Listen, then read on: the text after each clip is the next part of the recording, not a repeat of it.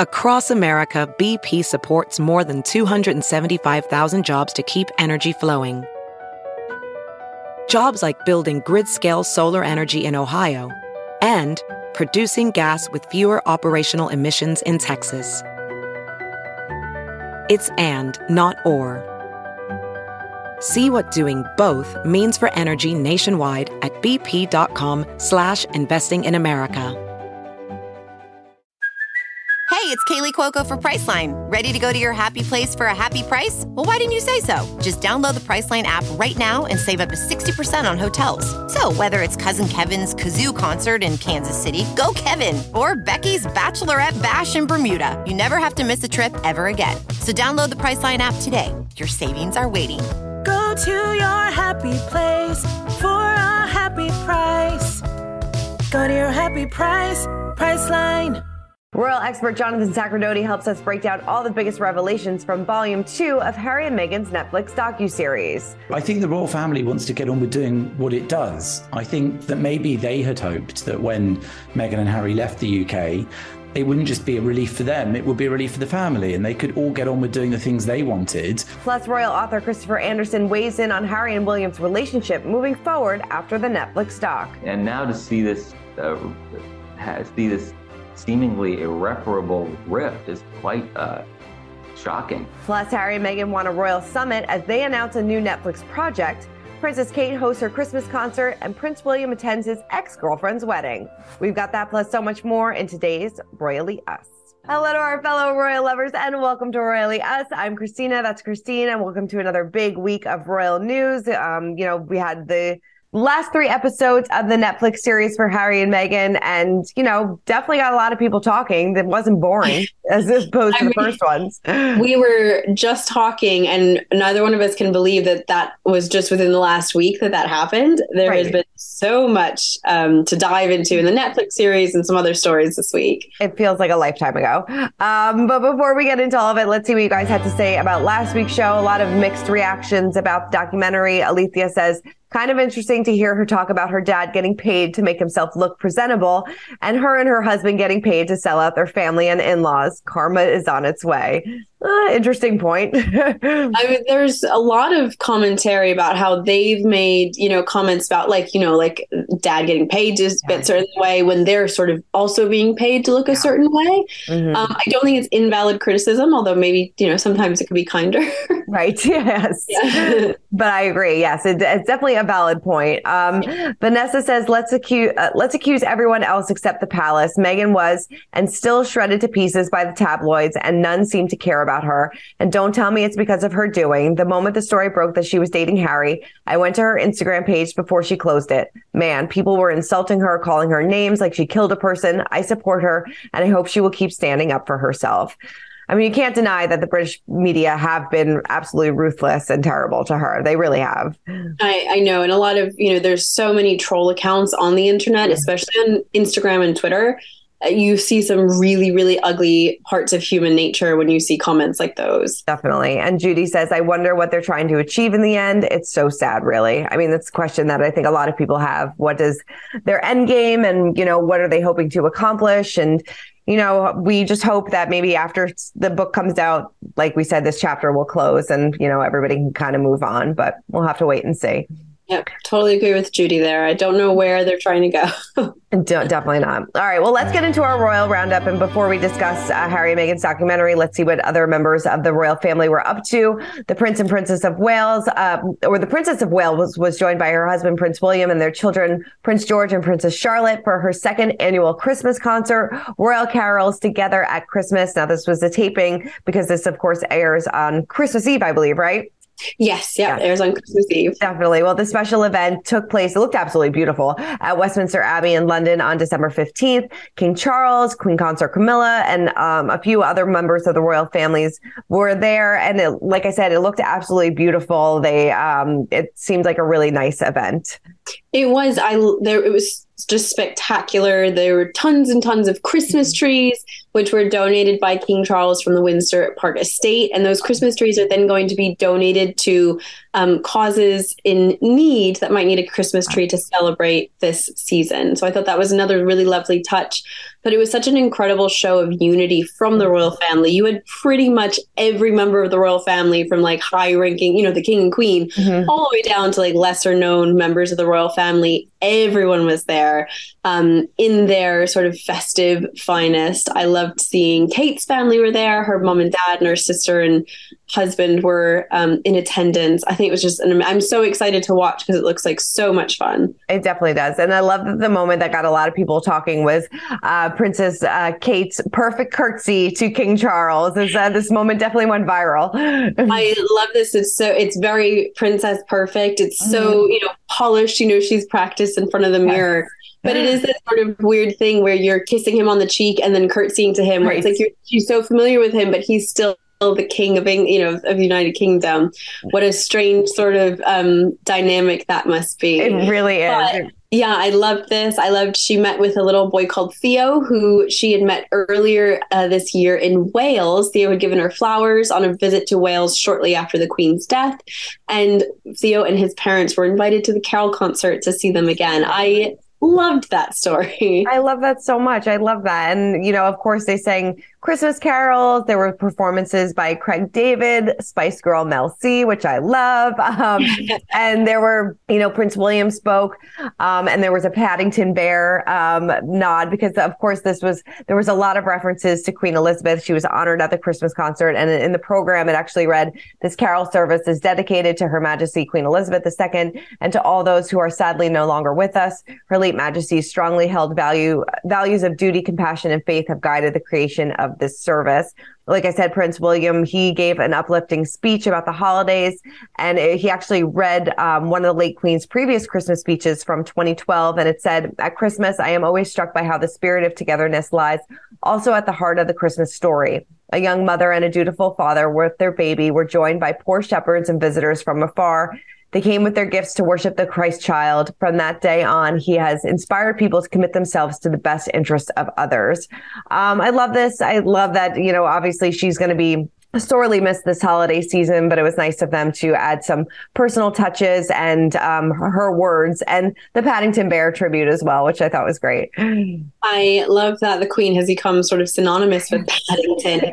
Um, it's such a special, you know, two very, very British icons. It's really Mhm. special that they can kind of, you know, carry on that meaning together. But yeah, it's been, I'm sure it'll be hugely emotional, I think, between the Carol concert and all the tributes to Queen Elizabeth and sort of another reminder that she's no longer here, you know, another Christmas event, Christmas year where we won't, um, we won't see her anymore. Yeah, definitely. All right. Well, Prince William was busy this week. He also attended the wedding of his first serious girlfriend, Rose Farquhar. Uh, she got married to George Gemmell on Saturday, December 17th. He was photographed discreetly arriving via a back entrance of the church at um, of St. Mary the Virgin in Gloucestershire, England.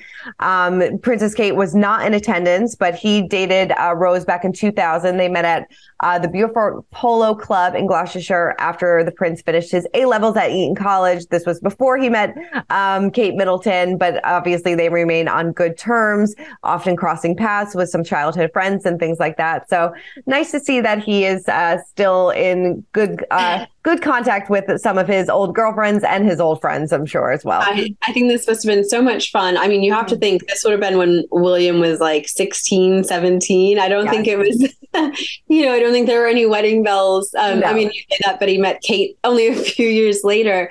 But this was a big um, wedding for a lot of their friends. It must have been a great reunion, especially you know after after so many years of the pandemic. These big celebrations are extra special. and- special, yeah. the bride looked so beautiful. You absolutely have to go look up her what she looked like. She looked incredible, and I think it was great that William was there to support his friends. Definitely. I love it so much. Well, um, Buckingham Palace revealed that Lady Suzanne Hussey met with Ngozi Fulani, uh, the founder of the charity System Space, to address the incident that took place at the uh, palace reception last month. In a statement, Buckingham Palace released saying, At this meeting, filled with warmth and understanding, Lady Suzanne offered her sincere apologies for the comments that were made and the distress that caused Miss Fulani. Lady Suzanne has pledged to deepen her awareness of the sensitivities involved and is grateful for the opportunity to learn more about the issues in this area. Miss Fulani, who has unfairly received the most appalling torrent of abuse on social media and elsewhere, has accepted this apology and appreciates that no malice was intended. Um, you know, Fulani, of course, she said that she was repeatedly asked racially loaded questions about her heritage and background by Lady Suzanne Hussey. And um, this was, of course, at a November event. They're hoping that they can all kind of move forward after this and move on. And it seems like the two ladies had a discussion and came to an understanding and they're moving on. So they're hoping that everybody else can too. Yeah. I think it's a really lovely human um, experience that they've shared with the public where, you know, mm-hmm. This older woman was not well educated. Um, mm-hmm. Someone took the time to educate her, and they were able to sort of learn from it and um, you know move forward. Like we said, I thought that that was great that Miss Fulani took that opportunity not just to educate the Queen's former lady in waiting, but so many people who have now heard this story and now mm-hmm. understand better. And I think this was a really powerful example of the palace learning from past mistakes mm-hmm. and making changes. I mean, this they didn't sweep this under the rug. You know, right. this statement shows that they didn't sweep this under the rug and hope it went away. Mm-hmm. They actually took action to mm-hmm um, teach the staff, really teach the public in, in this circumstance and and try and rectify the situation as much yeah. as possible. Yeah, no, I agree with you. It's nice to see them take that extra step, not just, you know, obviously she resigned from the position, they released right. a statement apologizing, but it's nice to see them taking that extra step forward and, yeah. you know, educating and learning from the mistakes that were made. So like we said, hopefully everybody can move on from this one and, um, you know, like we said, learn from it. All right. Well, moving on to King Charles, he visited JW3, a Jewish community center in North London that welcomes all faiths. Uh, the sovereign was stopped by to learn more about the rich programming at the hub and spend time with people who make it special. He toured JW3 before Hanukkah be, uh, began and kicked off the visit by connecting with local students, wrapping gifts, things like that. He also attended an early Hanukkah party hosted annually for Holocaust survivors where he showed off some dance moves moves. I always love seeing um, the royal family show off some some dance moves. It's always fun.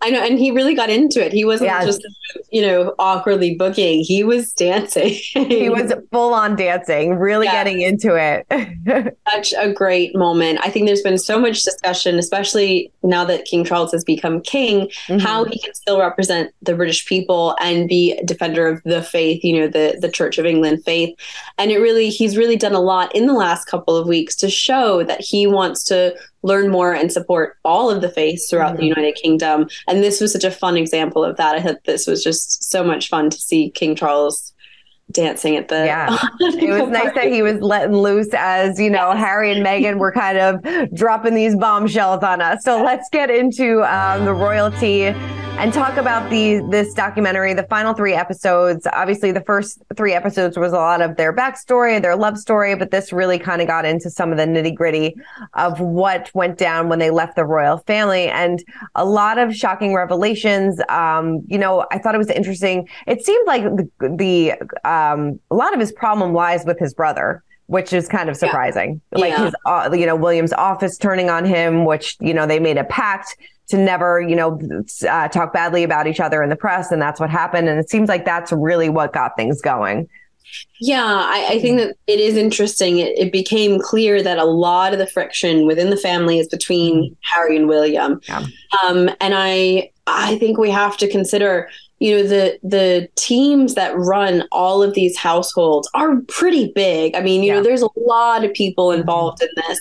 Um, a lot of politics within these departments within these households and i just think that it's a lot of cooks in the kitchen ultimately you know, these decisions. But yeah this started with you know william and harry making a decision together and then william's team sort of moves forward and releases a statement that harry was like, I whoa, whoa, whoa, we said we weren't going to do this. Right. And that's yeah. really difficult because there's no way. Was that William? Was that his direct press secretary? Was that who his secretary reports to? There's so many people involved, and we'll never hear the other side of the story. So we don't really know what happened there, but it's clearly where this rift started. Yeah. It was also interesting how, you know, Harry and Meghan had all these plans, you know, that they were going to move to South Africa. They they gave them all these options about moving to Canada, things like that. And every time these plans got leaked, which was really interesting. It seemed like the South Africa trip, or at least the move, was pretty much a go until that was leaked to the press pretty much asking if this was a good thing or not. And, you know, you, you do feel bad because they did try to make something work. They really did. They did not want to be 100% out of this family. And it really did seem like they, I mean, yes, a lot of people can argue that they wanted their cake and they wanted to eat it too, but you know, they really wanted to make something work. And, you know, just dealing with the incessant hounding from the press, it really, really got to them, it seemed like. Yeah, I think between their, you know, the relationship with the press that where they had a terrible relationship yeah. with the press mm-hmm. and sort of their m- huge mistrust of the way the royal household works and maybe you know they didn't like the way that the royal household works mm-hmm. you're not going to change a thousand year old institution yeah. of which you aren't in charge of mm-hmm. um, this was probably the only solution that wasn't going to cause more discourse i mean if we can imagine an alternative that was more you know more fractious than it already is mm-hmm. uh, i do think it was interesting every sort of plan that they had you know ended up leaking to the press and mm-hmm it, you do have to question who was doing that and how much does the royal family know. And again we don't know. And there's so many people that could have leaked this. I mean there's got at least half a dozen if not more. Mm-hmm. um, it's really it's unlikely that we would be able to say it was definitely charles you know who called up the editor and leaked this. Right. um, it's such a difficult situation. And i feel so much of what they said a lot of what they said i was really left thinking well what what would the other side say yeah. here? What actually happened? And you know, when you only get one side of the story, it's difficult to know what to believe. It's so true. And then, you know, we he broke down what happened at that Sandringham summit where he and William got into a shouting match. Uh, King Charles said some things that were untrue.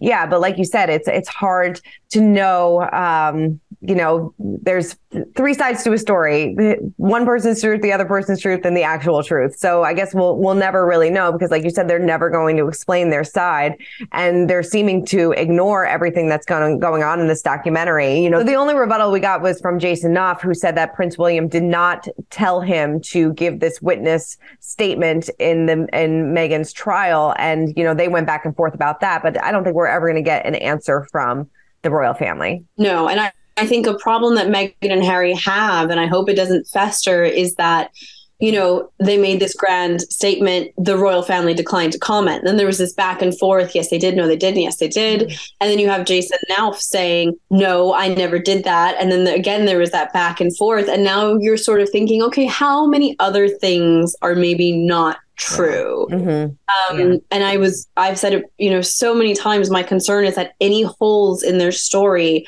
are going to be picked apart and are really going to take away from their ultimate message. Yeah, no, and and I guess the ultimate message is love wins. I mean, I guess that's what they're yeah, really trying to to pull here. But like you'll see in our interview with Christopher, like he, you know, he makes a good point. Like you want to end it with love wins, but then you're trying to get the last word with that you know, that mention on screen from Jason and, you know, going back, you want to get that final word that like, you know, you're above the royal family. It seems like, I don't know.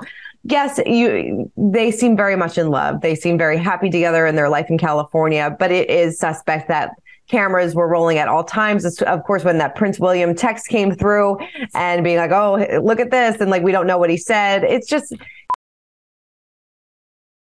Welding instructor Alex DeClaire knows firsthand how VR training platforms like ForgeFX can help meet the demand for skilled workers. Anywhere you go look, there's going to be a shortage of welders. VR training can help welding students learn the skills they need to begin and advance in their career. The beauty of virtual reality is it simulates that exact muscle memory that they need. Explore more stories like Alex's at meta.com slash metaverse impact. CarMax is putting peace of mind back in car shopping by putting you in the driver's seat to find a ride that's right for you. Because at CarMax, we believe you shouldn't just settle for a car, you should love your car. That's why every car we sell is CarMax certified quality so you can be sure with upfront pricing that's the same for every customer. So don't settle. Find love at first drive and start shopping now at CarMax.com. CarMax, the way car buying should be. It's it's interesting how cameras were rolling for just so long. I don't know. I don't know. I, I but I do appreciate their love story. It seems like they are very much in love. I, you know, I I feel for her that she was, you know, with the death threats. It's disgusting. I mean, we're even seeing it now with um, Jeremy Clarkson, you know, speaking out in the Sun. You know, she said that all she did was get these death threats and things like that, and then it just continues. It's like let's give the girl a break. So, mm-hmm. in that regard, I do feel for them, but I just don't understand their end game. You know, with taking down the family. I I agree with you. I think they look so in love. They look like such a happy happy family. And I think they could do so much good with their yeah. platform mm-hmm. if they would just close the book on this and move on. And I yeah. know it would be difficult. Mm-hmm. Sometimes you do feel like you have to have your side heard. But I think at this point, between the Netflix series, the mm-hmm. book, the magazine features, surely they, there has to come a point where you have said your piece. Yes. And I think a lot of us are saying, okay, now it's time to move on. And we want to see what amazing things you can do from here. Exactly. Um, so, like we said, we talked about Jason, and a lot of people were wondering could Prince William ha- had sign off on this. So we wanted to get Christopher Anderson's take on this and where Harry and William kind of go from here. Take a look. Yeah, I know this one's going to get a lot of people talking, and especially, you know, the whole legal drama with Meghan and the Daily Mail, and then yeah. the witness statement from Jason, right. um, and that having tied to Prince William. Like, that's a big accusation. It is, and you know, isn't it interesting that in the documentary they uh, have this? They wind up in, with this kind of uh, of this wonderful narrative. You know, she says it's a modern fairy tale, and uh, Harry, Harry says we've made it to the other side a very sweet ending, an ending to a great love story. But then there's a disclaimer after that, in which they rehash the whole thing. You know, did you know, Williams' uh, secretary denies that he ever issued this, you know, ever leaked this information, and then the Sussexes get the final word when their lawyers say, in fact, or they say issue a formal statement saying, "Oh no, we never authorized him to to issue this information." So it's another swipe at, at William, and it makes it rather obvious that um, the tensions between William. I think they're, they're not just simmering or festering anymore. I mean, I think this is a, uh, just a chasm that isn't going to be breached at any time soon. Yeah, no, then, it was it was interesting that they decided to put that disclaimer at the end and not yes. as a button to that story um, right. when they were talking about it previously. So, like you said, yeah, they try to definitely get the last word in, and it seems like the tension is more so between Harry and William, and not so much Harry and King Charles, as many probably thought. Right. Although I think that any attack on William is going to be seen, uh, you know, because William is the heir, is going to be seen as an attack on the monarchy and an attack on Charles. And Charles is the person who's got to keep this whole thing together. You know, if this uh, dog and pony show known as the monarchy is going to continue to thrive, uh, it's going to be, it's only going to be because of Charles's ability to navigate all of it. If he can't, uh, I think they're in real trouble. Mm-hmm. It's very, very damaging to the reputation of the monarchy. Right. Do you feel like William had anything to do with uh, Jason giving that witness statement, or do you? I mean, that's it's a that's a very tricky path to go down. It is. I mean, my, my guess is it would have had to have been approved by him because it is fundamentally uh, an attempt to uh, you know uh, undercut his brother mm-hmm. and his mm-hmm. wife. So I, I can't see how that kind of statement could have been made without uh, William's approval. So I mean, do you think that Harry's problem still is with you know the firm or the institution side of things, or is it with this his family, or is it a little bit of both? I found it interesting also that he, William, and Charles all had an agreement that their um, press offices would never go after one another, and it seems like once that trust was broken, a lot of the cracks started to show.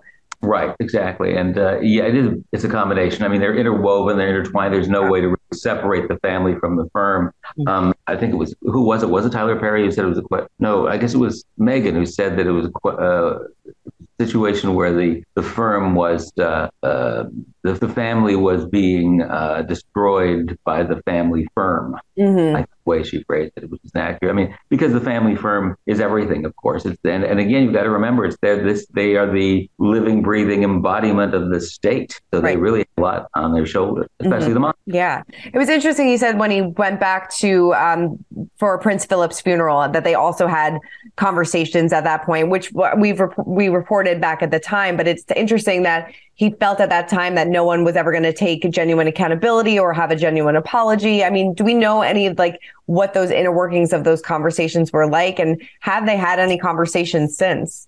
I don't believe they've had any conversations since, uh, uh, with, except for the past the the passing uh, niceties they would have had at the Queen's funeral right. when they mm-hmm. were together.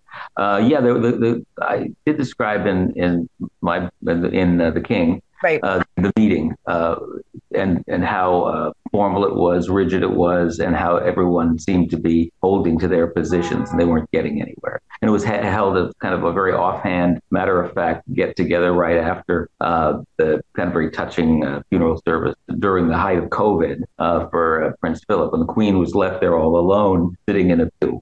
Um, but if anybody had hoped that there would be some sort of, and, and by, by the way, the uh, chance for reconciliation really was pushed by Kate. You do remember that right. while she walked up the hill from the funeral service toward Windsor Castle, you know, it was Kate who kind of maneuvered herself so the two brothers could be together. Because I think she, more than anyone else at that time, uh, wanted to have some sort of reconciliation to take place. Yeah, I think a lot of people are going to watch this and be like, why couldn't they just come to some sort of resolution? Why didn't the royal family just allow them to move to Canada? do what they wanted to do, have half in, half out, move to South Africa, be half in, half out, and still honor and work for the queen. I mean, why don't you think the, they just kind of gave into that?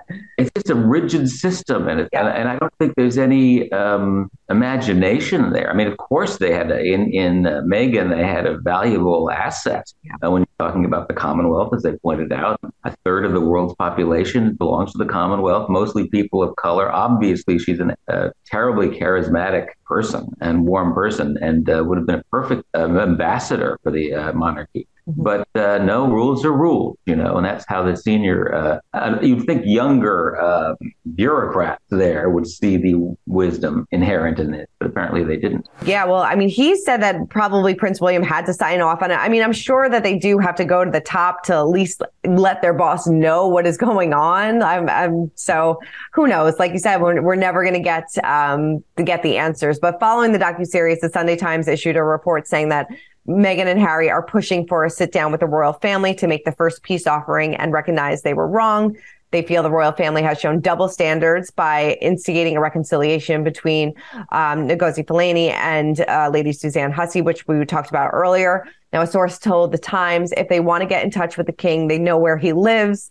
Well, friends of the Prince of Wales uh, told the publication things have been very strange for a while. There is sadness at where things currently are with his brother. And there's, of course, the memoir coming. Um, I don't think that this sit down is going to happen anytime soon. No, no, I didn't they know where he lives. We all know where the king lives. Right.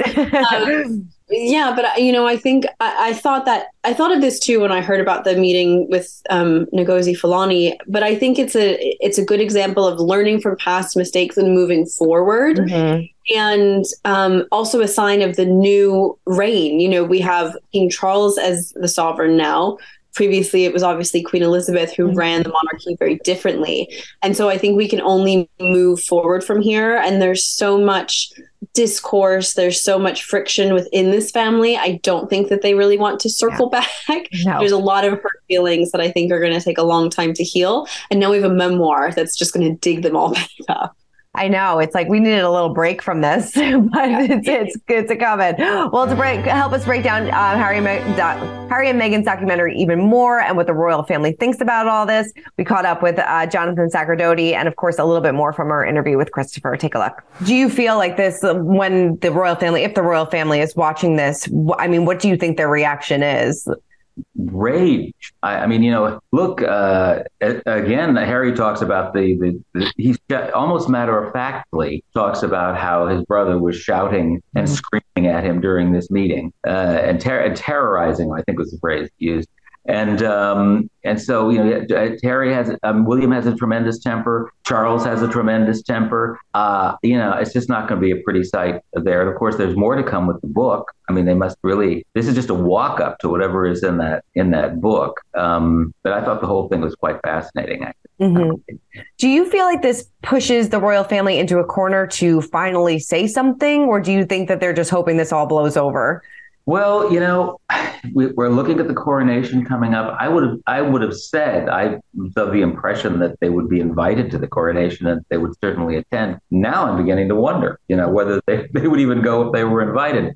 They're they're going a long way to really severing all ties with the royals, I think. And um, uh, you know, once again, um, you wouldn't blame the royal family, especially the, the new king, for mm-hmm. being uh, furious at the kind of uh, disruption this is all causing. Yeah, it seems like this. It seems like there's no coming back after this. I don't think so. And you know, I mean.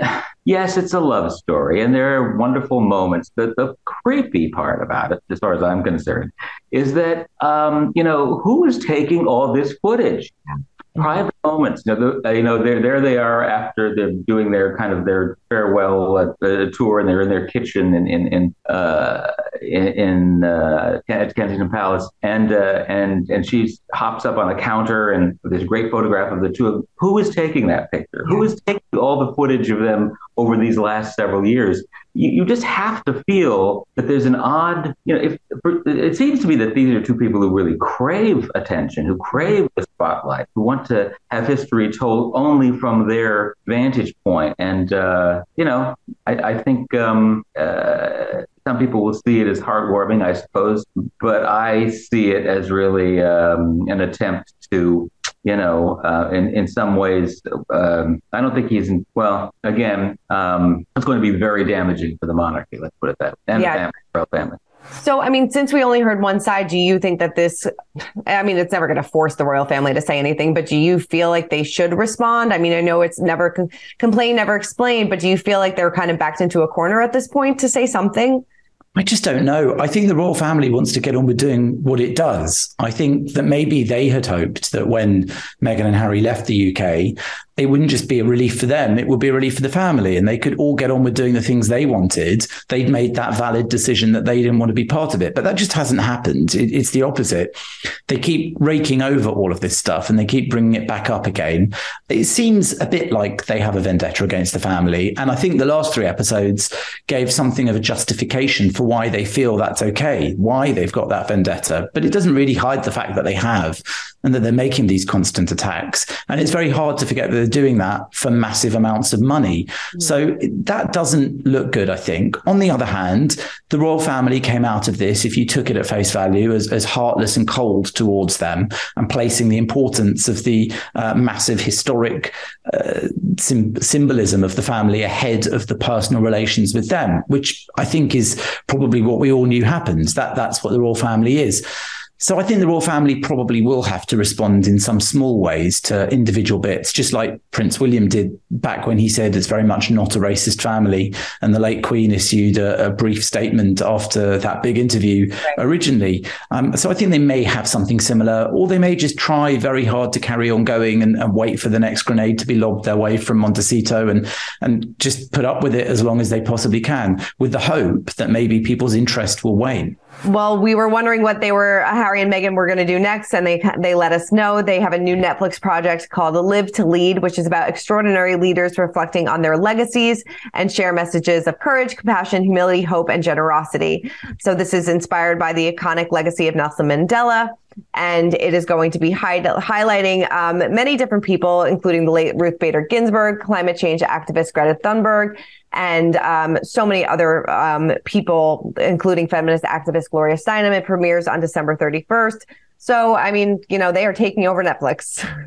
yeah, I think this is an amazing project. You know, we, we learned that it was originally a project um, produced by the Mandela Foundation, obviously, because, you know, people like Ruth Bader Ginsburg that has since died. All right. of this was filmed way back in 2019. Mm-hmm. Before the Sussexes signed on, they've now signed on to as executive producers. They sort of host the series. So it's another, again, it's a great project that they can use their platform to promote, mm-hmm. um, which is a really powerful thing. Definitely very, very powerful. All right. Well, let's get into our pint sized palace before we wrap things up. And, you know, we saw a little bit more of the home life of Archie and Lili in the docu series. What do you think about Tyler Perry being Lili's godfather? It really makes me wonder who else her godparents are. It's just, right. It must be such a star-studded lineup. Even, mm-hmm. you know, we don't know much about Archie's godparents. And I would love to know just who's part of their their Yeah. family, you know, the village that's raising them. I think it's just a fun fun to hear about. Very fun. think- Yeah, I loved all the photos though. They were so relatable. Um, there were some really sweet ones, especially when Meghan was pregnant. Yeah, no, I wonder. I really wonder who Archie's godmother is. Like she, because I at the time she was very, still very close with Jessica Mulroney, who was very noticeably absent from the docu series because it seems like they, Yeah. you know, obviously had a falling out. So, um, but it is interesting to see her inner circle. Yeah, very very interesting. About they've become so private with their private Mm. lives. It's been really interesting just to catch a glimpse inside. Yeah, and we got to give a little shout out to George and Charlotte at the Christmas concert because I love their matching moments with their fa- with their parents. They look so great. So cute, so well behaved. And I thought about little Louis at home in his pajamas. Poor Louis. Maybe next year, Louis. I, we might see him on Christmas Day. I think that that would be wonderful. But as someone who just took a four, almost five year old to um, a Christmas Carol concert, Louis was better off at home. right. 100% i totally agree. All right. Well that is it for this week's episode of royally Us. please let us know in the comments your thoughts on harry and meghan's docu-series because i'm sure you guys have a lot to say about it as we did. But keep commenting keep subscribing and make sure to tune in next week as we recap the biggest royal stories of the year. We'll see you guys next week